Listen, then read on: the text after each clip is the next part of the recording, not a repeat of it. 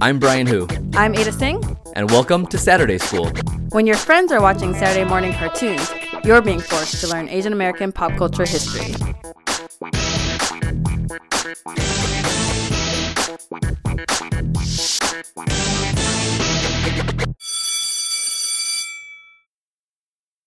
Hey everyone, welcome back to Saturday School. This is our second season. We're calling it our spring semester. For those of you who are returning students, you'll know that our first semester covered Asian American comedy.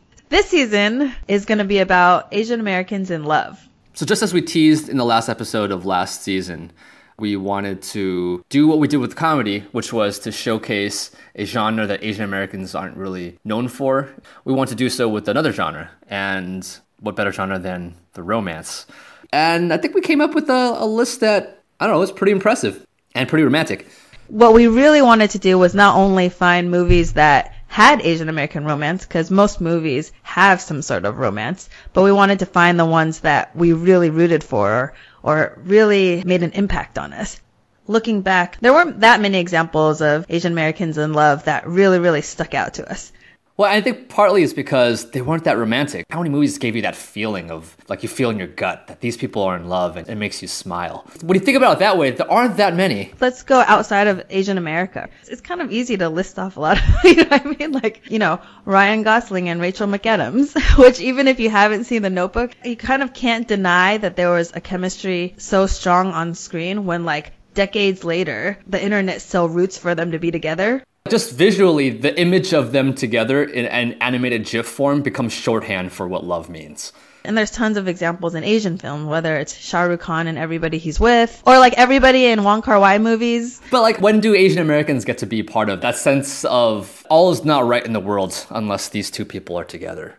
That said, I just want to give you some credit here. Our listeners should know that you actually created a Google Doc, a spreadsheet of like every single Asian American romance you could remember from television, film, independent, mainstream. Yeah, because I wanted to make sure we had an idea of what is out there, whether we've seen it or not. But when I started making a list, it was kind of intense, but it wasn't that hard because there just haven't been that many Asian American actors in Hollywood that had either leading roles or roles that were developed enough to even have a love interest. And really, most of them, most of them are in TV. On TV, if you're not the main lead, but you're like the second, third, or fourth lead, you still get a developed romance at some point in the series. So you were coming up with examples from Ally McBeal and the Gilmore Girls. And more recently, I think Master of None is a great one where people don't talk enough about it being a, really sweet romance, but that's that's kind of what I find most memorable about it. On my crazy Excel spreadsheet, I bolded the ones that were Asian American pairings, whether it's like an Asian American woman with an Asian American man or like gay relationships where both of them were Asian American. And it was kind of a pitiful list. and really that's because still how often do you have TV shows or movies where there's more than one Asian American there to even have romances with each other? That's another Master of None joke, right? Yeah, statistically, it's just very unlikely. Not that we're limiting it to Asian American, Asian American romance, but we just wanted to find films that kind of surprised us and we hope that they surprise you. For this season, we wanted to stick to the films because that, that to us, I think it still remains a more interesting challenge. So in the last episode of the last season, Brian teased that in our exploration of romance, there would definitely be some hotness. Yes, sir. And truthfully, when you first said that, I was like, really? How are we going to deliver on that? But I'm not worried about that anymore. because the first film that we're starting out with is a film called The Crimson Kimono by Samuel Fuller. So we're just going to start off with hotness. yeah, yeah. So you want to tell us a little bit about The Crimson Kimono? All right, so for those who don't know, 1959.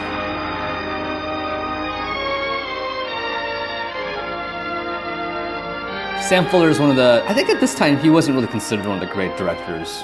He was just kind of making B films, thrillers, cop films, films about the underworld. Today he's considered one of the great American directors of all time.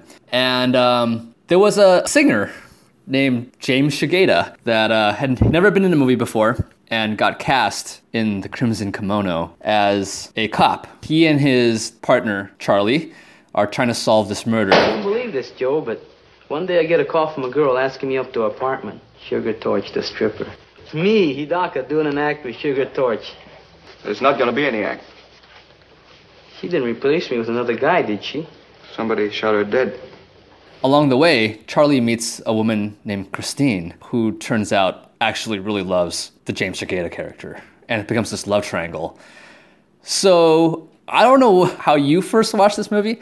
This was at the San Francisco International Asian American Film Festival back in the day, 2006. They were doing a James Shigeta retrospective. They often do retrospectives on old subject matter. So I just thought this was going to be a gem from the archives. Little did I know that James Shigeta was going to pierce from my eyes to my soul. This is true. I can confirm this. There's something so fantastic and like fantastic and not just like the amazing way but fantastic in the kind of magical sense that in 1959 somebody like him existed the way he talks is just like anybody else from the 1950s the way he dresses I think there's somebody like Bruce Lee, right, where you look at him and he's like a huge star and everybody knows who he is. But people don't talk about James Shigeta as much. well i think it's also because bruce lee represented this shirtless animalistic version of masculinity Whereas James Shigeta sang like torch songs and like lounge music. So like this is like the crooner, like the 1950s crooner, like a Frank Sinatra style of male hotness.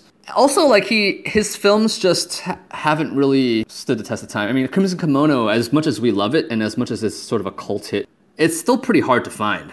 And think about his other work.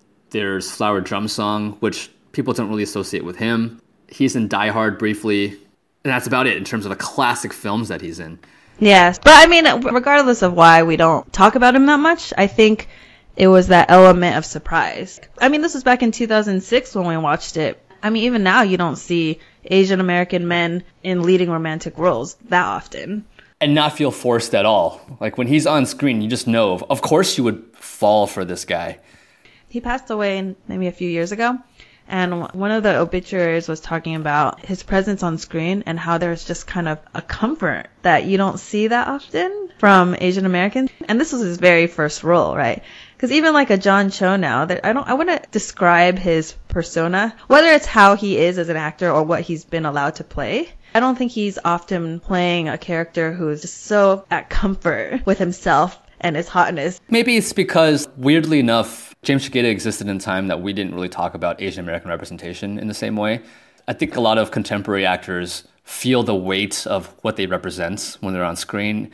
I mean, I'm sure James Shigeta felt that to some extent, and the film is actually a lot about race. Well, not a lot about race, but race is present. But I think what you said was right. It's a certain effortlessness. Maybe because he's not trained as an actor that he can just kind of be. And his most natural scene in the movie that immediately comes to mind every time this movie comes up is the scene where he's playing piano.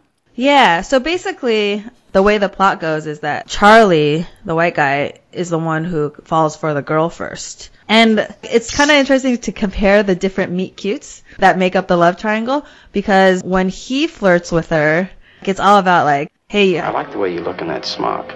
or like, Well, now that word doesn't fit those full lips of yours. you know, it's a very like masculine. It's almost like he's trying to woo her the way that he would shake down a witness. Whereas when she meets James Shigeta's character and you see her kind of falling for him, he plays the piano for her. Let's set this up visually. James Shigeta's in the foreground. He's playing a piano. We see him. He's facing the camera. And she's behind him, also facing the camera. He doesn't know that she's looking at him, but we see her watch him as he plays the piano. And it's just like a few bars of this Japanese children's song, and she gets Oh, up, man. and like the look in her eyes, it's like that's all she needs. we also see that he's not really trying hard. He's not playing the song to woo her. It's just the natural radiation of his romantic self, and it works. and actually, if you look at an old poster of the movie, have you seen this? Oh yeah. It's funny because they sell it with this. The tagline is "Yes" in capital letters. Yes, comma. This is a beautiful American girl in the arms of a Japanese boy. so scandalous. And then underneath it says, "What was his strange appeal to American girls?" We also have to remember, like, in the context of 1959, a marriage between an Asian guy and a white woman would be illegal in like a dozen states. And in the publicity of the film, they were just selling up the scandalousness of it. But in the film, that's never addressed. It just seems like what barriers? Like this, this is just the way these two souls ought to come together. And in fact, a lot of the scandal is actually in James Shigeta's own head, his character's own head, his own fear of being judged as a Japanese person. Yeah, and his questioning only comes up when he's faced with this love that might be challenged in some way. Because most of the story, there's not a lot of overt racism going on in the movie. It's almost like this utopia where they're in little Tokyo and there's tons of Japanese Americans and even like the white characters in the film are very comfortable with these Nisei festivals and they seem pretty knowledgeable about Japanese culture. 1959, this is also like less than two decades after he would have been in an internment camp. And I, I think that like for American society, there's this very willful need to forget that America has been racist against Japanese people. And also because at this time in the 1950s, Japan is practically a colony of the United States, or at least for a while it was. So I think they're really trying to force the issue that the Japanese are our friends. But I think the scandalous poster points to the fact that Americans might not have been ready for that anyways. So the utopia, I think, is functioning partly to create a romantic utopia, but also I think it's this cultural utopia too that kind of puts America off the hook for its questionable way of treating Japanese people's civil rights. But race is still there, just not really spoken. And I think that there's something really um, realistic about that. There's a part when Charlie, the, the white partner, asks the white woman, Did you say something to him to offend him? What do you mean? Sometimes people drop a remark. Harmless one, you know. No, I don't know. Well, sometimes people forget. A word slips. You mean a word about the Japanese? Is that what you mean, Charlie? So it's like at the tip of their tongue, they all know their capacity to be racist. So it's not like racism doesn't exist in this movie. Um, but they're all like kind of biting their tongues and, and dancing around race.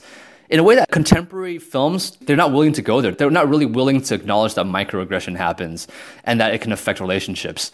I think now it's either it's about race or it's not about race at all. And crimson kimono kind of is able to do both in a very realistic way. Yeah, it's weird how much it kind of stands the test of time. Don't you think? it absolutely does and i think partly it's because sam fuller's such a great director that we're invested in the plot about this slain stripper in the streets and we're also really invested in the romance i mean i think he just pulls off both in 80 minutes It can never work out, Chris. If he feels like that, what can I expect from you? Everything. Because I love you.